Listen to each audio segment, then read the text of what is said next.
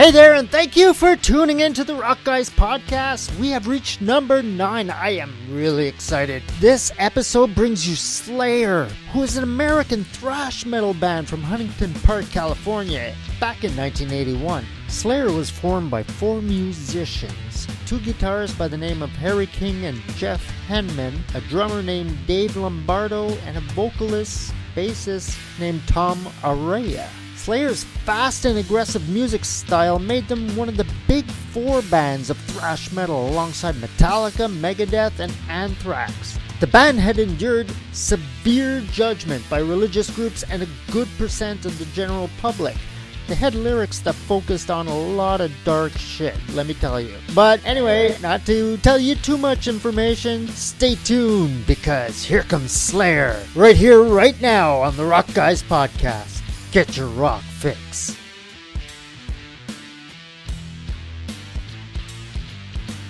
The Rock Guys. Mmm, the Rock Guys. The Rock Guys. Mmm, the Rock Guys. The Rock Mmm, the Rock Guys. Hey, hey, and thank you for tuning in to this episode of the Rock Guys podcast, where we bring you Slayer. Yeah, Slayer. Way back when I was, well, younger. Obviously, Slayer came to the scene and kind of like freaked me out a little bit because they were intense, really intense. But they were formed in 1981 by Kerry King, Jeff Hanneman, Dave Lombardo, and Tom Araya in Huntington Park, California. And they started out by playing covers of bands such as Maiden, Sabbath, Priest, and Venom at clubs and parties in the area. But their earlier style was dark and satanic and were rumored to have originally been Dragon Slayer, which is denied completely by Kerry. In 1983, Slayer was invited to open for the band Bitch at the Woodstock Club. Uh, yeah, Bitch. At the Woodstock. Well, that's what I said. That's the name of the band. All right, at the Woodstock Club in Anaheim to perform eight songs, six of which were covers. Brian Slagel, remember him? Noticed these guys and asked them to record an original song for the new Metal Massacre 3. So now you remember this guy? Metal Massacre, man. Brian later offered the band a recording contract with Metal Blade Records, which was the record company that Brian Slagel had built up. The band released Show No Mercy in December of 83 and started touring California clubs, which grew their popularity around the area. The sales for Show No Mercy eventually reached 20,000 in the US and another 20,000 worldwide. So if you look at world worldwide, it's 40,000, right? In February of 84, Kerry joined Megadeth for a brief period of time. Jeff at this point was worried and stated in an interview, I guess we're going to need a new guitar player. Dave Mustaine wanted Kerry to stay with Megadeth, but Kerry stated that the band was just wasting his time. The split caused a rift between the two, which ended up becoming a long-time feud between the bands. In June of 84, Slayer released Haunting the Chapel, which contained three tracks and offered a darker, thrashier style and showed which direction the band was heading. Later that year, the band started their first national club tour using Tom's Camaro towing a U-Haul trailer. The band recorded Live Undead in November in New York City, released in March of 85. Slayer's second full length studio album, Hell Awaits, continued with the darkness of the music, with Hell and Satan being pretty common song subjects. The album was a hit, with fans choosing Slayer as Best Band, Best Live Band, Hell Awaits as 85's Best Album, and Dave Lombardo as Best Drummer in the British magazine Metal Forces. Reader's Poll. On October 7, 1986, the band released Reign in Blood, which was produced under the new major label Def Jam Records and received little to no airplay, but still entered the Billboard 200, reaching number 94, and the band's first album to get gold certification. Slayer's Reign in Blood tour started in the US in October to December of 86 and April to May of 87 in Europe. They were added as the opening act on Wasp's US tour. But with only one month into it, Slayer's drummer, Dave Lombardo, quit due to financial quabbles. Basically, what he said is that if he doesn't get a paycheck to pay his rent, there's no sense in me staying. Right? Right. And I guess so he got home, and then his wife said, You know, you need to understand that sometimes it takes a band a while to pick up. Either way, his wife convinced him to return to the band in 1987. Slayer recorded a cover version of Iron Butterfly's song In-A-Gadda Da Vida, which the band were not very impressed with. Heading back to the studios at the end of 87, the band decided to slow the tempo down a bit and record South of Heaven, their fourth studio album, which was released in July of 1988. It is one of their commercially successful albums, reaching number 57 of the top 200 Billboard, and their second album to reach gold certification. In early 1990, Slayer returned to the studio to record and produce their fifth album, Seasons in the Abyss, which they released in October. The album returned to the pounding speed of Rain and Blood while retaining their newly found melodic sense. The album debuted at number 44 on the Billboard Top 200 and was certified gold in 92. It was also the album that contained the band's first music video for Seasons in the Abyss and was filmed in front of the Giza pyramids in Egypt. In 1991, Slayer released a double live album which celebrated the band's decade of existence.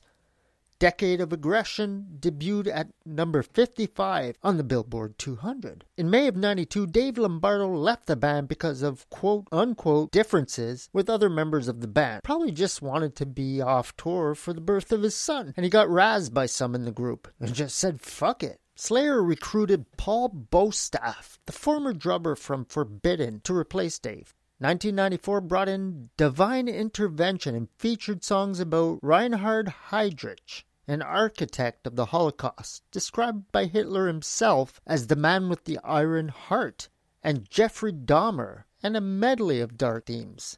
After Slayer's world tour in 95, they were billed third at the 95 Monsters of Rock Festival, headlined by Metallica.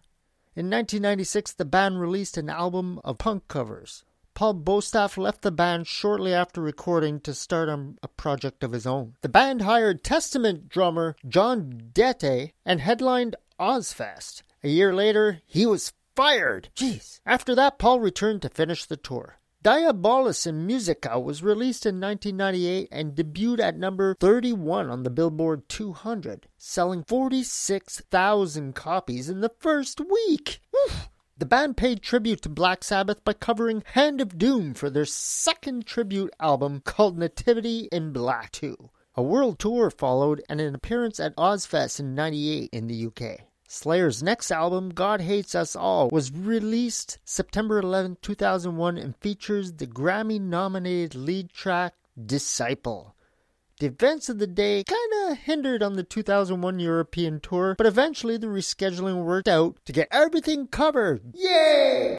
Just before Christmas, Paul Bostaph left the band due to a chronic elbow injury which was hindering his playing. Since the tour was unfinished, the band's manager, Rick Sales, nice name, Rick Sales contacted Dave Lombardo to see if he'd be interested in finishing the tour. Dave accepted and ended up staying on as a permanent member. Slayer toured playing Rain and Blood in its entirety. Their final song, Raining Blood, ended with the band being drenched in a rain of fake blood on stage. The live footage was recorded and released on the 2004 DVD entitled Still Raining. Slayer also released War at the Warfield and a box set soundtrack to the Apocalypse. From 2002 to 2004, Slayer played over 250 tour dates. And while preparing for the Download Festival in England, Lars Ulrich of Metallica fell ill and wasn't able to perform. So James Hetfield looked for volunteers to fill in. Dave Lombardo and Slipknot drummer Joey Jordison volunteered. Dave performed Battery and the Four Horsemen. Huh, I wonder if he did it as good as Lars did. Slayer's next studio album was Christ Illusion and was scheduled to be released on June 6, 2006. But Kerry said, fuck that. Half ass stupid fucking loser bands will release on that day. Think about it. June 6, 2006, so 666. Anyway. Although USA Today said it was because they didn't even have enough material. Instead, they released Eternal Pyre, which was a limited edition EP that sold all 5,000 copies within hours of its release.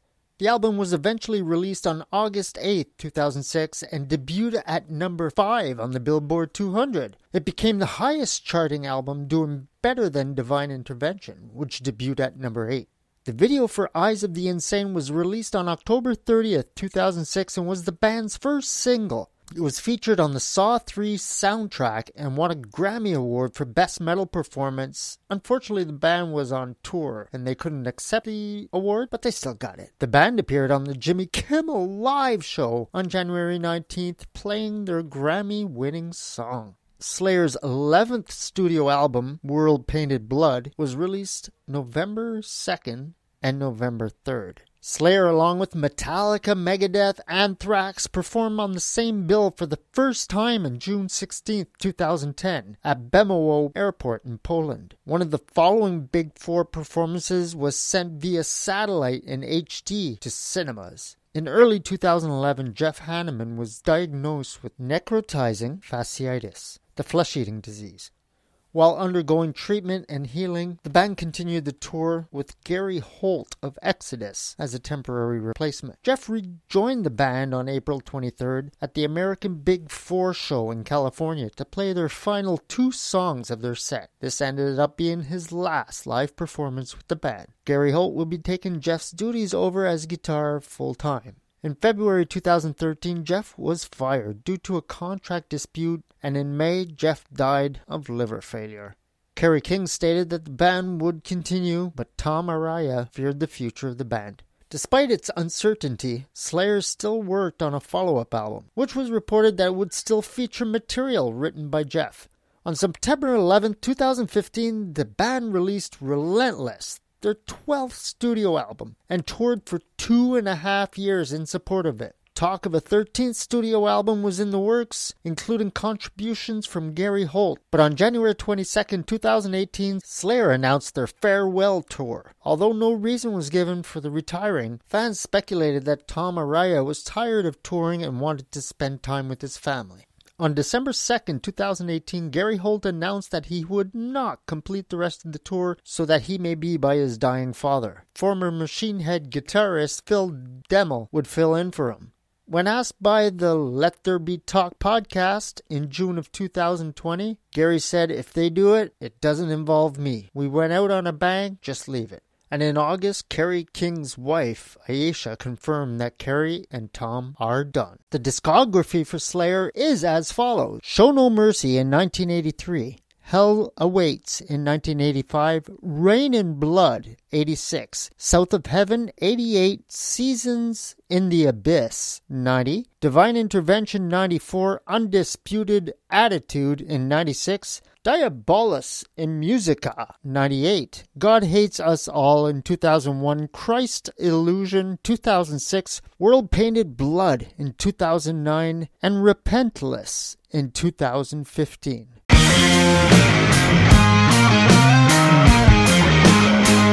Metal album.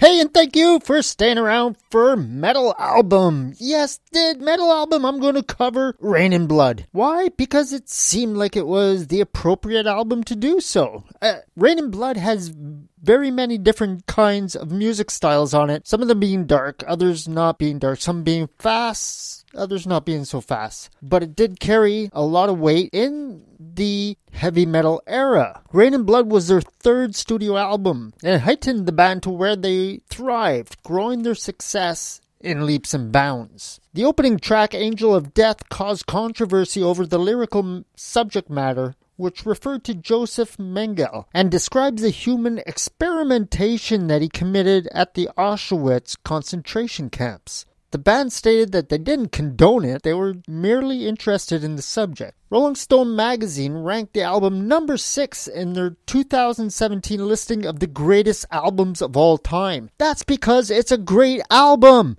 Duh! It was Slayer's first album to get on the US Billboard 200, peaking at number 94 and certified gold in November of 92. And it was also ranked at number 287 of the 500 greatest albums of all time list by New Music Express, or NME. The cover art, designed by Larry Carroll, was featured in Blender Magazine's 2006 Top 10 Heavy Metal Album Covers of All Time. Man, there's a category for everything. The album had a short runtime of only 29 minutes. Like, that's for the whole album. So that's like really not big. That's the size of an average podcast. And fit on one side of a cassette tape. Kerry thought it was neat. You can flip it over and then listen to it again. The music is abrasive and faster than previous releases and is played at an average speed of 220 beats per minute. Paul Bostaph first heard the record playing from another room, so he went into the room, walked up to the player, and asked his bandmate from Forbidden what was playing. And he said, Hey, dude, it's the new Slayer record. After listening, Paul turned to his bandmate and concluded that his band was fucked. Angel of Death was featured in several movies, including Gremlins 2, Jackass the movie, and an, an Iraq War documentary, Soundtrack to War. It was also featured on Tony Hawk's Project 8, you know, the video game. Raining Blood was included in Grand Theft Auto Vice City's in game radio station, V Rock. That's where I heard it before. And Guitar Hero 3 Legends of Rock. It was said, though, that Raining Blood in Guitar Hero 3 was one of the hardest, if not the hardest game to play. I don't know. Angel of Death and Raining Blood are both available as downloadable content for Rocksmith 2014. The band members on this album are Tom Araya, bass and vocals, Kerry King, guitars, Jeff Hanneman, guitars, and Dave Lombardo on drums. So that was the album I chose for this episode. If you would like me to discuss a different album at any time or a different band at any time, just reach out to me. Links are in the bio. Oh, but I think I hear Bobby. But first, it's time for rock trivia. Rock, rock, rock, rock. Trivia. Here, here, rock trivia. Hey, and thank you for sticking around for Rock Trivia. I hope you're all ready and you got your thinking toques on, because it's going to be a doozy. Well, maybe not a big doozy, but a doozy. Well, maybe a doozy. Anyway, and here we go. How many studio albums did Slayer put out? 12, that's right. Good job. Woohoo.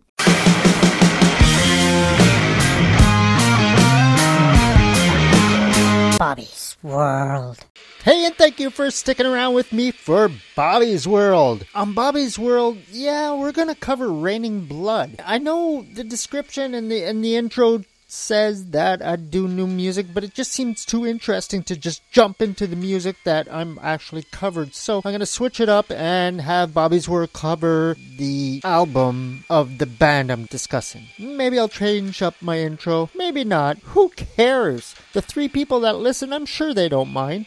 So we're covering Raining Blood, which was off their Reign in Blood album, and is described as a classic by AllMusic and claimed as one of the most popular songs among fans. The 4 minute 14 second song starts with the lightning crashes with extreme rainfall sound effects playing for the first 30 seconds, followed by an epic riff that rips into your darkest side of evil. The song peaks with some insane guitar solos squealing away and the drum hammering all in a heart thumping rise, then stops continued only by ambient rainfall sound effects. Man, this is an awesome ending for this song. This concludes another episode of the Rock Guys podcast. I'm your host, Bobby, and tune in next episode for, well, it's going to be a surprise again. Please like, rate, share, comment, and subscribe. Help me get back to your ear holes. Stay safe and stay unsober.